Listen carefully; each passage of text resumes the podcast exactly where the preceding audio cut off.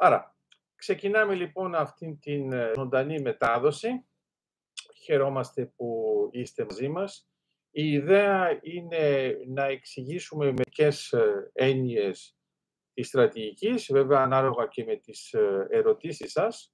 Αυτό που θέλουμε να διευκρινίσουμε είναι ότι πολύ συχνά χρησιμοποιούμε την στρατηγική, την έξυπνη στρατηγική, τεχνητή στρατηγική, η ε, εμπορική στρατηγική και στο τέλος δεν καταλαβαίνουμε ακριβώς περί τίνος πρόκειται. Άρα αυτό που θα συζητήσουμε πρώτα απ' όλα είναι την, την βαθιά έννοια της στρατηγικής. Το πρώτο πράγμα που πρέπει να έχουμε στο μυαλό μας είναι ε, τους μεγάλους της στρατηγικής, που είναι σημεία αναφοράς, όπως είναι ο Σόνσου, όπως ε, είναι ο Κλάουσβιτς, όπως είναι ο Κουτό Μπεγκαρί, ε, βέβαια μπορούμε να μιλήσουμε και για τον Leader Hat. Αυτό που έχει ε, νόημα στη στρατηγική είναι πρώτα απ' όλα η ετοιμολογία. Άρα είναι ένας τρόπος να ηγείς στον στρατό. Δηλαδή, εξηγείς τι πρέπει να κάνει και είναι από εκεί που έρχεται η στρατηγική. Η στρατηγική, μάλιστα, άμα κοιτάξουμε πιο βαθιά την ε, ετοιμολογία της, θα δούμε ότι είναι ακριβώς ε, η ίδια έννοια με την δομή, structure. Άρα ε, έχει ενδιαφέρον γιατί θέλει να πει ότι λειτουργεί δομικά. Δεν είναι ε, μία προσέγγιση αυθαίρετη. Άμα το κοιτάξουμε με αυτόν τον τρόπο, θέλει να πει ότι η στρατηγική λειτουργεί πώς; Υπάρχει ένα θέμα, υπάρχει ένα πρόβλημα, πρέπει να υπάρχει μια επίλυση και αυτή η επίλυση γίνεται σε μια κατάσταση η οποία είναι δύσκολη. Δηλαδή, μην μπερδεύουμε την στρατηγική με μια επίλυση προβλήματος. Πρέπει να καταλάβουμε ότι η στρατηγική, άμα ήταν μόνο μια επίλυση, θα ήταν στο επίπεδο της τακτικής. Υπενθυμίζω ότι άλλο η τακτική, άλλο η στρατηγική θα το δούμε στη συνέχεια ανάλογα με τις ερωτήσεις σας ή αν θέλετε κάποιες διευκρινήσεις. Πάνω, η στρατηγική ουσιαστικά είναι ότι σκέφτεται το μέλλον από πριν, το προετοιμάζει, έχει ένα σχέδιο και υλοποιεί αυτό το σχέδιο πάνω σε συνθήκες. Στην πραγματικότητα λοιπόν μπορούμε να πούμε ότι είναι έτοιμη εξ αρχής. Δεν διαμορφώνεται ανάλογα με τις συνθήκες. Άμα διαμορφώνεται ανάλογα με τις συνθήκες, θέλει να πει ότι δεν ακολουθεί την προβλεπόμενη πορεία και κατά συνέπεια μπορούμε να πούμε ότι ε, ουσιαστικά κάνει διορθωτικές κινήσεις. Η στρατηγική δεν είναι πάνω σε ένα πολεμικό πλαίσιο. Μπορεί να είναι, ας πούμε, η στρατηγική πώς πήγαμε στη Σελήνη, πώς θα πάμε στον Άρη, ε, σε έναν τομέα που μπορεί να είναι επιστημονικός. Πώς μπορούμε να βρούμε 10 ε, πρώτους διαδοχικούς αριθμούς σε αριθμική πρόοδο. Πώς μπορούμε να βρούμε ε, νέες ανακαλύψεις σε έναν τομέα που απλώς ορίζουμε μερικά τάσκ. Άμα το δούμε λοιπόν με αυτόν τον τρόπο, μπορούμε να πούμε ότι η στρατηγική καλύπτει από πάνω προς τα κάτω δεδομένα που έχει αναλύσει από πριν και μετά εφαρμόζεται. Άρα η στρατηγική είναι αόρατη. Όταν κάποιος ανακοινώνει τη στρατηγική, ας πούμε, ενός εχθρού, πρέπει να καταλάβουμε ότι έχει κάνει ουσιαστικά είτε κατασκοπία και έχει διεισδύσει και καταλαβαίνει μερικά πράγματα, είτε κάνει μια ανάλυση η οποία είναι ακόμα πιο υψηλού επίπεδου και αυτό επιτρέπει να γνωρίζει ποια στρατηγική ακολουθεί ο εχθρός. Είναι λογικό. Είναι σαν να διαβάζουμε εξ αρχής ένα σενάριο. Άρα, άμα το δούμε σαν σενάριο, μπορούμε να καταλάβουμε ότι όταν κοιτάζουμε ας πούμε, μια θεατρική παράσταση, την στρατηγική δεν την έχει πια ο σκηνοθέτης, την είχε μαζί με το σενάριο, αλλά την ώρα που παίζεται η παράσταση, έχουμε μόνο την εφαρμογή. Άρα ουσιαστικά τι γίνεται, η στρατηγική προετοιμάζει μια πραγματικότητα που θα ζήσουμε εκ των υστέρων, όταν την ζούμε όμως είναι απλώς η εφαρμογή της. Άρα λειτουργεί νοητικά, είναι στο δυνητικό επίπεδο και ξαφνικά γίνεται ζωντανή και τότε ανακαλύπτουμε ε, τι είχε μέσα της. Μπορούμε να την αναλύσουμε λίγο πιο εύκολα στα στρατηγικά παίγνια, όπου βλέπουμε μια κατάσταση, σκεφτόμαστε μια στρατηγική η οποία σε χαμηλό επίπεδο θα είναι τακτική, σε υψηλό επίπεδο είναι μια ακολουθία ε, συνδυασμών, ελιγμών, σκέψεων που να έχουν ακόμα μεγαλύτερο βάθος και στη συνέχεια καταλαβαίνουμε ότι ε, αυτός που παίζει έχει σκεφτεί από πριν τι θα παίξει ο άλλος. Άρα εδώ μπαίνουμε σε ένα άλλο πεδίο δράσης της στρατηγικής, είναι ότι για να υπάρχει στρατηγική με την έννοια του στρατού και την έννοια την στρατιωτική πρέπει να υπάρχουν τουλάχιστον δύο. Άρα δεν είμαστε στο πλαίσιο της θεωρίας αποφάσεων, όπου χρησιμοποιούμε αυτή την ορολογία, λέγουμε μπορούμε να επιλέξουμε την βέλτιστη στρατηγική, είναι απλώς αυτή που θα εφαρμοστεί πάνω σε ένα δέντρο επιλογών. Εδώ πρέπει ταυτόχρονα να προβλέπουμε και τις κινήσεις του αντιπάλου, οι οποίες είναι άγνωστες. Άρα, θα έλεγα ότι μια στρατηγική χαμηλού επίπεδου, όπως είναι η βέλτιστη στρατηγική για έναν παίκτη, δεν είναι αυτή που μας απασχολεί στον τομέα της στρατηγικής. Αυτό που μας απασχολεί είναι το εξής. Πώς μπορούμε να καταλάβουμε τι κάνει ο άλλος, εντάξει, όταν δεν βλέπουμε πώς σκέφτεται. Αυτό λοιπόν που θα μας απασχολήσει είναι ότι άμα το δούμε με αυτόν τον τρόπο, πρέπει να σκεφτούμε ότι έχουμε και έναν άγνωστο παράγοντα, ο οποίος είναι του τύπου, ε, πώς να το πω, τι παίζει ο άλλος την ώρα που σκεφτόμαστε. Άρα πρέπει να προβλέψουμε τις κινήσεις και όταν προβλέπουμε αυτές τις κινήσεις, μπορεί να έχουμε δύο επιλογές ή να απαντάμε αμέσως για να δείχνουμε ότι ξέρουμε ότι ήταν μια προγραμματισμένη κίνηση για μας, άρα προβλεπόμενη, ή να αργήσουμε λίγο δίνοντας την εντύπωση στον άλλον ότι δεν ξέρουμε. Άρα, άμα το δούμε με αυτόν τον τρόπο, μπορούμε να πούμε το εξής, ότι πρέπει να έχουμε και έναν άγνωστο παράγοντα και εδώ μπαίνουμε σε ένα πλαίσιο που χρησιμοποιούμε στη θεωρία παιχνίων, το οποίο είναι και η κυρίαρχη στρατηγική. Άμα διαθέτουμε μια κυρίαρχη στρατηγική, σημαίνει θεωρητικά, αλλά και πρακτικά για τα στρατηγικά παιχνία, ότι όποια κίνηση και να κάνει ο άλλος, πάντοτε έχουμε την βέλτιστη ε, απάντηση και αυτό σημαίνει ότι άμα το δούμε με αυτόν τον τρόπο, ότι δεν μπορεί να διαμορφώσει το αποτέλεσμα, γιατί πολύ απλά δεν έχει πρόσβαση σε κάτι που θα αλλάξει το παίρνιο. Δηλαδή δεν είναι game changer. Άρα αυτό σημαίνει ότι είναι μια ακραία κατάσταση, η οποία είναι σχετικά σπάνια. Αυτό που βλέπουμε συχνά ε, σε επίπεδο πολεμικό είναι ότι υπάρχουν μία, δύο, τρεις στρατηγικές που παίζουν ταυτόχρονα και τώρα το θέμα είναι πώς θα λειτουργήσουν σαν μείγμα και αν μπορεί η μία να απορροφήσει εντελώς τι λέει η άλλη, δηλαδή να κάνει embedding, που σημαίνει ότι ό,τι και να έχει παίξει ο άλλος μπαίνει μέσα σε μια γενικότερη στρατηγική και απορροφιέται, τότε είναι ένα πρόβλημα για τον πρώτο και ο δεύτερος νικάει, ή να έχουμε μία διαμάχη γιατί υπάρχουν σημεία τριβής που δεν είχαμε προβλέψει και δεν είχαμε καταλάβει ότι στα σημεία τριβής που θα είναι οι αγγυλώσεις, η στρατηγικής, μπορεί να έχει και μία διακλάδωση, δηλαδή να περάσουμε από τη μία στην άλλη. Αυτό ήθελα να σας κάνω σαν εισαγωγή. Εδώ θα ήταν καλό να πω ότι ε, βλέπω τα σχόλιά σας, αλλά προς το παρόν δεν τα βλέπω, αλλά φαντάζομαι ότι οφείλεται στο γεγονός ότι δεν υπάρχουν ή μάλλον τώρα υπάρχουν.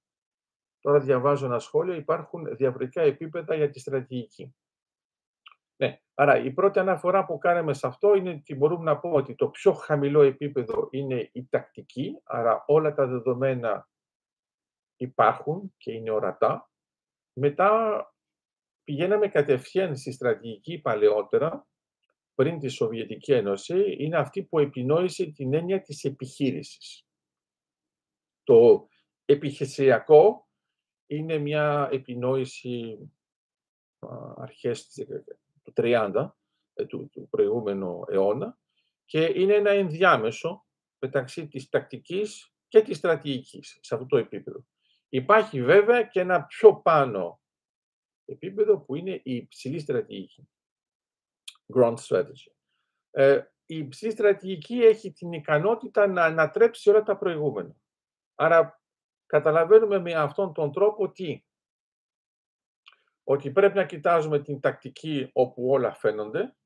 Μετά πρέπει να κοιτάζουμε την επιχείρηση που μπορεί να έχει task τα οποία είναι πιο πολύπλοκα από μια απλή τακτική, αλλά πιο εύκολα από την στρατηγική η οποία διαμορφώνεται εντελώς μέσα σε ένα αόρατο πεδίο δράσης και φαίνεται μόνο την ώρα της υλοποίησης, ενώ η υψηλή στρατηγική μπορεί να έχει μέσα της πολλές στρατηγικές, σαν ένα στρατηγικό μείγμα, το οποίο όμως, επειδή είναι τόσο ψηλά, ε, μπορεί και να ακυρώσει όλα τα προηγούμενα, ενώ φαίνεται ότι τα προηγούμενα συμβάλλουν σε αυτή την στρατηγική, την υψηλή στρατηγική. Άρα το βλέπουμε, υπάρχουν πολλές όμορφες εφαρμογές σε πρακτικό επίπεδο και ιστορικό, ειδικά με τον Δεύτερο Παγκόσμιο Πόλεμο, όπου είχαμε επιλογές σε επίπεδο υψηλής στρατηγικές, οι οποίοι ήταν πολύ, ε, όχι μόνο αόρατη για τους περισσότερους, αλλά άγνωστη και για πολλά από τα επιτελεία, διότι διαμορφώνονταν καταστάσεις στρατηγικές σε διάφορα μέτωπα και έπρεπε να υπάρχει ένας συντονισμός. Άρα μπορούμε να πούμε τώρα συνοπτικά ότι έχουμε την τακτική, το υπηρεσιακό, την στρατηγική και την υψηλή στρατηγική. Αυτά είναι τα διαφορετικά επίπεδα τα οποία θεωρούμε ότι είναι κλασικά. Ελπίζω να ήταν αυτή ε, η ερώτηση και να είναι ολοκληρωμένη με αυτή την απάντηση. Γιατί είναι τόσο σημαντική η υψηλή στρατηγική. Είναι πολύ σημαντική, ε, πρώτα απ' όλα πρέπει να καταλάβουμε ένα πράγμα. Η υψηλή στρατηγική δεν έχουν μόνο οι χώρες που έχουν μεγάλες δυνατότητες. Δεν είναι μόνο οι μεγάλες δυνάμεις, ας το πούμε έτσι. Μπορεί και μία μικρή χώρα να έχει μια υψηλή στρατηγική η οποία βέβαια, άμα τη συγκρίνουμε με μια χώρα που έχει τεράστιες δυνατότητες, μπορεί να είναι μόνο στο επίπεδο της στρατηγικής για την άλλη χώρα.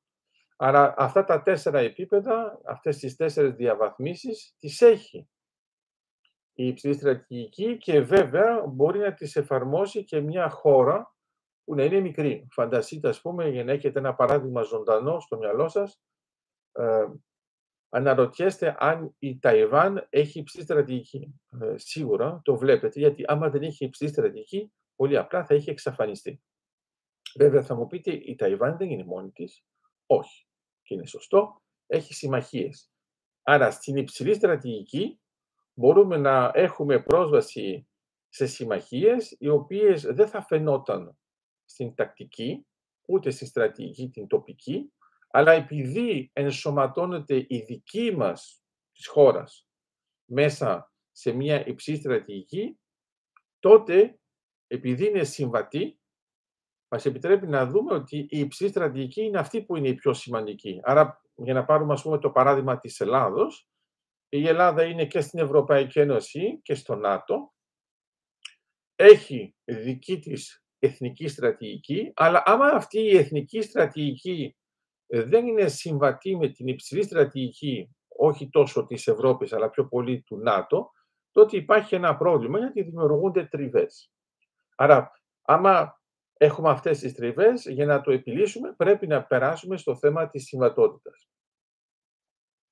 Άρα, ε, κομμάτια προβάλλουμε και ποια αφήνουμε κρυφά. Στην πραγματικότητα, στη στρατηγική, ε, είναι όλα κρυφά. Είμαστε εντελώς στο αόρατο. Όταν ε, βάζουμε μερικά κομμάτια, θέλει να πει ότι φαίνεται ε, λίγο η τακτική. Δηλαδή φαίνεται ένα κομμάτι της στρατηγικής, αλλά δεν φαίνεται η ίδια η στρατηγική. Φαίνεται μια εφαρμογή της. Άρα δεν μπορούμε να πούμε ότι είναι ένα κομμάτι της στρατηγικής που φαίνεται. Στην πραγματικότητα είναι μια υλοποίηση. Σκεφτείτε το τώρα, ξέρω εγώ, όπως είναι στο σκάκι, στο Go, ότι βλέπετε τις κινήσεις. Βλέπετε τις κινήσεις οι οποίες ανήκουν στην τακτική όμως έχουν ένα υπόβαθρο στρατηγικό που δεν βλέπετε. Αλλά στην πραγματικότητα κοιτάζετε τις κινήσεις, αλλά δεν τις βλέπετε με την έννοια της πράξης. Άρα πρέπει να φανταστείτε, ας πούμε, ότι κοιτάζετε μια παρτίδα η οποία έχει αρχίσει ήδη. Την βλέπετε. Όταν την βλέπετε εσείς, στην πραγματικότητα την κοιτάζετε. Και όταν θα γίνει η πρώτη κίνηση, για να απαντήσω και στον ε, Χριστόφορο μετά από τη Δίκη και τη Φωτεινή, είναι ότι στην πραγματικότητα ε, βλέπετε μόνο το κομμάτι της τακτικής και μπορεί να μην είναι κατανοητό όταν θα ολοκληρωθεί η διαδικασία, που μπορεί να είναι και στο τέλος της παρτίδας ή στο ανάπτυγμα, τότε θα πείτε «Α, γι' αυτό έκανα αυτή την κίνηση». Είναι όπως λέγαμε για την κίνηση που είχε βρει ο Lee Sedol όταν έπαιζε με τον AlphaGo. Άρα ε, βλέπω τώρα τον Λάμπρο που λέει πώς επιλέγουμε στρατηγική. Άρα η επιλογή δεν έχουμε μια στρατηγική που γίνεται από μόνη της. Συνήθως έχουμε κάποιους στόχους. Απλώς πρέπει να καταλάβουμε ότι οι στόχοι δεν ανήκουν στη στρατηγική είναι εκτός στρατηγικής. Άρα πρέπει να βρούμε μια στρατηγική η οποία μπορεί να υλοποιήσει αυτόν τον στόχο. Άρα το κλασικό παράδειγμα είναι ότι έχουμε πρώτα στόχους και πρέπει να βρούμε έναν τρόπο ε, να τον πετύχουμε. Αρχικά νομίζουμε ότι όλα είναι σχεδόν εφικτά με την τακτική. Όμως όταν θέλουμε χρόνο για να υλοποιήσουμε αυτό το πράγμα, μπαίνουμε σε ένα πλαίσιο της στρατηγικής όπου πρέπει ουσιαστικά να ενσωματώσουμε τη στρατηγική μας μέσα στην μεταστρατηγική όπου βρίσκεται ο στόχος. Η μεταστρατηγική αυτή έχει όραμα. Άρα το πράγμα που μπορούμε να κάνουμε είναι για να επιλέξουμε, όπως ρωτάει ο Λάμπρος, για να επιλέξουμε τη στρατηγική πρέπει πρώτα να δούμε αν καταλάβαμε ενώ συνειδητοποιήσαμε ποιο είναι το όραμά μας. Okay. Από τη στιγμή που έχουμε ένα όραμα και λειτουργούμε στον χώρο της μεταστρατηγικής, κοιτάζουμε τώρα τον στόχο σε σχέση με το όραμα και τώρα θα επιλέξουμε μια στρατηγική η οποία έχει δύο χαρακτηριστικά, είναι συμβατή με το όραμα και μπορεί να επιλύσει το πρόβλημα της επίτευξης του στόχου. Τότε μπορούμε να πούμε ότι έχουμε μια επιλογή. Άρα μπορεί να αλλάξει στην πορεία υψηλή στρατηγική από τη Στέλλα. Ε, ναι, βέβαια, γιατί μερικές φορές τα πράγματα δεν πάνε απαραίτητα όπως το είχαμε σκεφτεί. Ε, επειδή έδωσα το παράδειγμα του Δεύτερου Παγκόσμιου Πολέμου, ε, σε επίπεδο υψηλής στρατηγικής, η αρχική ιδέα από την πλευρά ειδικά του Churchill ήταν να απελευθερωθούν οι Βαλκανικές χώρες.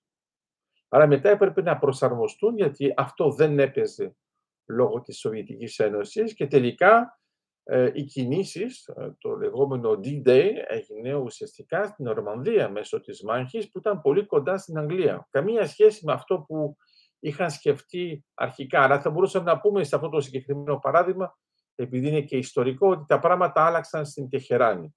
Μετά υλοποιήθηκαν ε, θα μπορούσαμε να πούμε στη Μόσχα και είδαμε τις επιπτώσεις στη Γιάλτα, στην τελική φάση. Αλλά όλη η διαδικασία είναι ότι άλλαξε το μέτωπο. Άρα μπορεί μια υψηλή στρατηγική που είναι βέβαια π.χ. εκείνη την εποχή η απελευθέρωση της Ευρώπης από το ναζιστικό καθεστώς να αλλάξει πορεία ε, διαμορφώνοντας τις καταστάσεις. Μην ξεχνάτε ότι ε, άλλαξαν πολύ τα πράγματα από τη στιγμή που καταφέραμε να σπάσουμε τον κώδικα της μηχανής ένιγμα με τη βόμβα του Alan Turing, ε, ο οποίος μας έδωσε ε, δεδομένα που δεν υπήρχαν. Άρα μετά έπρεπε να κάνουμε πάλι ε, μια διαμόρφωση της υψηλής στρατηγικής για να μην φαίνεται ότι ξέρουμε τα δεδομένα των Ναζί και πρέπει να ξεπεράσουμε μερικά εμπόδια τακτικής, ακόμα και θυσιάζοντας είτε υλικό είτε ανθρώπους, για να μην ξέρουν ότι έχουμε καταλάβει ποια είναι η στρατηγική τους. Άρα εδώ μπορούμε να πούμε, για να απαντήσουμε στη Στέλλα, ότι έχουμε μια αλλαγή της πορείας, αλλά το θέμα είναι ότι, να το θέσω αλλιώς, μπορεί αυτή η πορεία να έχει μερικούς κόμβους, οι οποίοι αυτοί δεν αλλάζουν τόσο πολύ, αλλά πώς πάμε από τον έναν κόμβο στον άλλον, είναι μπορεί να αλλάξουμε λίγο την πορεία μας. Άμα υπάρχει μια μεγάλη αλλαγή, τότε θέλει να πει ότι καταραίει. Έχουμε μπει σε μια διακλάδωση και έγινε ένα φαινόμενο που δεν είχαμε προβλέψει και τότε μπορούμε να πούμε ότι έχουμε μια κατάρρευση της υψηλής στρατηγικής και δεν είναι πια μόνο μια αλλαγή ε, πορείας. Ε, για να πάρουμε ένα παράδειγμα τέτοιου τύπου, θα έλεγα η ατομική βόμβα για την Ιαπωνία. Δεν είχε προβλέψει η Ιαπωνία ότι θα πάει τόσο μακριά το θέμα. Είχε σκεφτεί ότι απλώς θα οργανωθεί σε επίπεδο στρατηγικής στον ειρηνικό, θα εξαπλωθεί αυτή η αυτοκρατορία, θα μπορέσει να πάει ακόμα και στην Αυστραλία. Το λέω για να το χαρεί και ο Απόστολος. Και στην πραγματικότητα, τι θα λέγαμε, θα λέγαμε ότι όταν έρχεται η ατομική βόμβα, τα πράγματα αλλάζουν δραστικά, καταραίει όλο το σύστημα της Ιαπωνίας, όπως είχε σκεφτεί ε, τον ειρηνικό και μάλιστα τον είχε σκεφτεί ε, με την προσέγγιση, την στρατηγική του Go.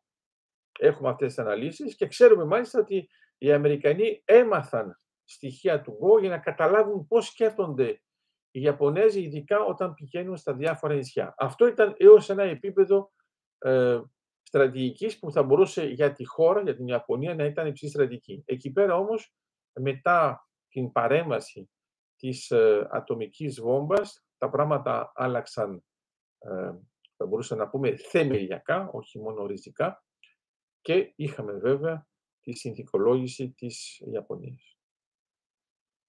Ωραία. Νομίζω ότι τώρα έχετε αρκετά παραδείγματα για να πούμε ότι ε, α, ποια εργαλεία χρησιμοποιεί η στρατηγική. Άρα, εργαλεία μπορούμε να πούμε πολλά. Πρώτα απ' όλα τις γνώσεις. Ε, τις γνώσεις και τις πληροφορίες. Είναι αυτό που έλεγε ο Τσότσιλ, πρέπει να έχεις τη μεγάλη εικόνα, ακόμα και αν είναι κακή. Γιατί άμα δεν έχεις αυτή τη μεγάλη εικόνα, δεν μπορείς να πάρεις σωστές αποφάσεις και δεν μπορείς να διαμορφώσεις τα πράγματα έτσι ώστε να υλοποιηθεί αυτό που θέλεις. Άρα η μεγάλη εικόνα είναι πάντοτε χρήσιμη. Μετά βέβαια θα λειτουργήσει με τακτικές, οι οποίες θα πρέπει να είναι συντονισμένες. Θα πρέπει να αξιοποιήσει τις γνώσεις και να βγάλει τα στοιχεία της παραπληροφόρησης, κατά συνέπεια χρησιμοποιεί την έννοια του φίλτρου, για να μπορεί να φιλτράρει την πραγματικότητα και να παράγει ένα έργο το οποίο ε, να μην είναι εξαρτημένο π.χ. από fake news. Γιατί υπάρχει το deception, χρησιμοποιούμε πολύ συχνά τέτοιες τεχνικές παραπληροφόρησης, τεχνάσματα, στρατηγήματα και πρέπει η στρατηγική να ξεφύγει από αυτές τις παγίδες. Άρα ουσιαστικά μπορούμε να πούμε ότι έχει και έναν τρόπο να απαγκιστρωθεί από μία παγίδα, άρα είναι και αυτό ένα εργαλείο. Μετά αυτό που πρέπει να έχει ε, σαν εργαλείο η στρατηγική είναι μια βαθιά γνώση η οποία της επιτρέπει να δει τα δεδομένα του μέλλοντος πριν έρθει το μέλλον. Άρα υπάρχει βέβαια, βλέπω τώρα μετά την ερώτηση της Φωτεινής, υπάρχει ερώτηση του Χριστόφορου σε σχέση με το δόγμα. Ε, το δόγμα είναι ένα από τα εργαλεία της ε, στρατηγικής Είναι μάλιστα το μόνο που μπορούμε να πούμε ότι είναι ορατό, γιατί το δόγμα ανακοινώνεται. Άρα είναι ένας τρόπος να επηρεάσουμε τον αντίπαλο, αλλά ακόμα και τους συμμάχους, γιατί ανακοινώνουμε κάτι το οποίο θα κάνουμε σε περίπτωση που θα γίνει κάτι. Άρα είναι ουσιαστικά σαν μια ανακοίνωση ενός αλγόριθμου και από τη στιγμή που ενεργοποιούνται τα πρώτα στοιχεία πρέπει να ακολουθήσει. Συχνά βέβαια το δόγμα λειτουργεί και αποτρεπτικά. Δηλαδή είναι ένας τρόπος να ανακοινώσουμε στον άλλον ότι άμα κάνει οποιοδήποτε χτύπημα θα υποστεί ένα τεράστιο κόστος. Π.χ. είναι όπως χρησιμοποιούμε την πυρηνική αποτροπή, όπου λέμε ότι άμα χτυπήσει κάποιος με αυτόν τον τρόπο, εμείς θα χτυπήσουμε πυρηνικά. Αυτό μας επιτρέπει λοιπόν να έχουμε την έννοια του δόγματος που ε, να επηρεάζει την ψυχολογία. Μάλιστα το δόγμα, ε, όπως έχουμε τις ε, ψυχολογικές επιχειρήσεις, PsyOps, θα έχουμε και έναν ψυχολογικό πόλεμο, γιατί μέσω του δόγματος μπορούμε να επηρεάσουμε εφόσον ξέρουμε ότι αυτό είναι προσβάσιμο στον εχθρό και ο εχθρός το διαβάζει. Ανακοινώνεται. Δεν είναι κάτι που έχει ανάγκη να το προβλέψει. Μετά το κόστος που μπορεί να υποστεί είναι να πιστέψει το δόγμα, ότι θα εφαρμοστεί το δόγμα σε κατάσταση κρίσης ή θα το αποφύγουν και θα περάσουν σε ένα πλαίσιο διπλωματίας.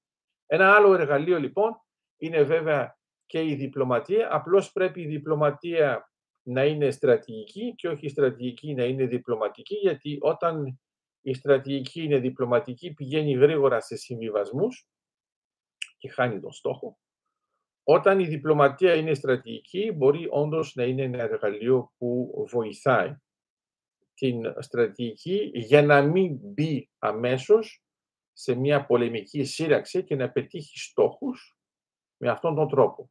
Άρα μπορούμε να συμπληρώσουμε άλλο ένα εργαλείο, είναι οι διαπραγματεύσεις, οι οποίες μπορούν να γίνουν και πριν τον πόλεμο και μετά, το βλέπουμε ειδικά με τις συνθήκες. Εκεί πέρα πάλι υπάρχει ε, το πλαίσιο της στρατηγικής, γιατί πολύ απλά, όπως έλεγε ο Κλεμονσό, ε, υπογράφουμε συνθήκες ειρήνης για να προετοιμάσουμε τους επόμενους πολέμους και όχι για να τελειώσουμε το συγκεκριμένο. Άρα είναι ήδη μια προετοιμασία για την επόμενη φάση.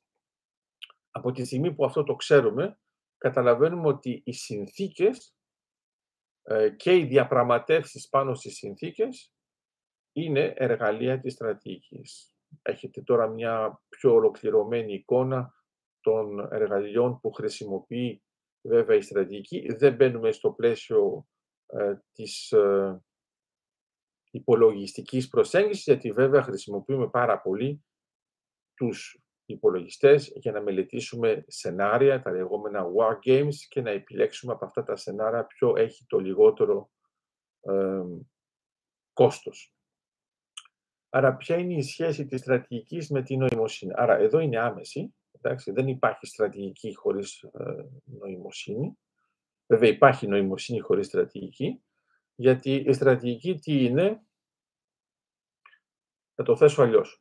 Η νοημοσύνη έχει μέσα της τον πυρήνα μαθηματικά. Τα μαθηματικά όμως είναι σε ένα ελεύθερο πλαίσιο, όταν μιλάμε μόνο για νοημοσύνη.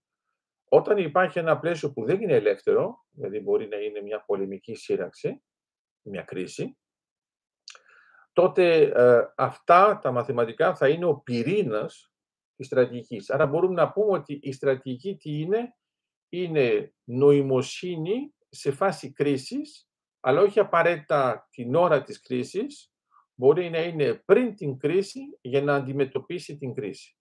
Τότε καταλαβαίνουμε γιατί σχετίζεται και με την νοημοσύνη, γιατί η νοημοσύνη τι είναι, είναι εγκλωβισμένο μέλλον μέσα στο παρελθόν, έχουμε αυτή την διαφορά χρόνου και η στρατηγική λέει από πριν αυτό που θα γίνει μετά. Άρα και βέβαια θα χρησιμοποιήσει την νοημοσύνη, απλώς θα χρησιμοποιήσει ε, πολύ και κρυσταλλική νοημοσύνη, όχι μόνο την ρευστή, την απλή, την οποία θα τη δούμε πιο πολύ να εφαρμόζεται σε επίπεδο τακτικής. Η κρυσταλλική θα είναι απαραίτητη γιατί θα υπάρχουν πολλές μεθόδους που θα πρέπει να έχουμε στο μυαλό μας την ώρα που θα πάρθει μια απόφαση, γιατί υπάρχει βέβαια και το ιστορικό πλαίσιο. Θα μπορούσαμε να πούμε ότι η νοημοσύνη είναι καθαρά του μέλλοντος και γι' αυτό σχετίζεται και με την στρατηγική, αλλά πρέπει να έχει και ένα κομμάτι ιστορικότητας, έτσι ώστε να παράγει ιστορία μέσω του μέλλοντος. Άρα ο συνδυασμός των δύο μας επιτρέπει να παράγουμε αυτό που στη συνέχεια θα ονομάσουμε ιστορία. Θα είναι το ίχνος αυτής της στρατηγικής νοημοσύνης. Ωραία. Είμαστε εντάξει, ε, έχουμε ολοκληρώσει αυτό το ζωντανό, αυτή την ζωντανή αναμετάδοση. Νομίζω ότι υπάρχει μια κάλυψη από ό,τι φαίνεται. Ωραία. άρα καταφέραμε σε μισή ώρα να μιλήσουμε πιο βαθιά τη στρατηγική και να την ακούτε κάπως διαφορετικά όταν θα την ξανακούσετε και θα καταλάβετε ότι δεν είναι απλώς ε, μια καραμέλα, έχει ουσία, έχει βαθύτητα και μάλιστα και πολυκυκλικότητα, αλλά αυτό θα το δούμε μια άλλη φορά. Να είστε καλά, καλή συνέχεια.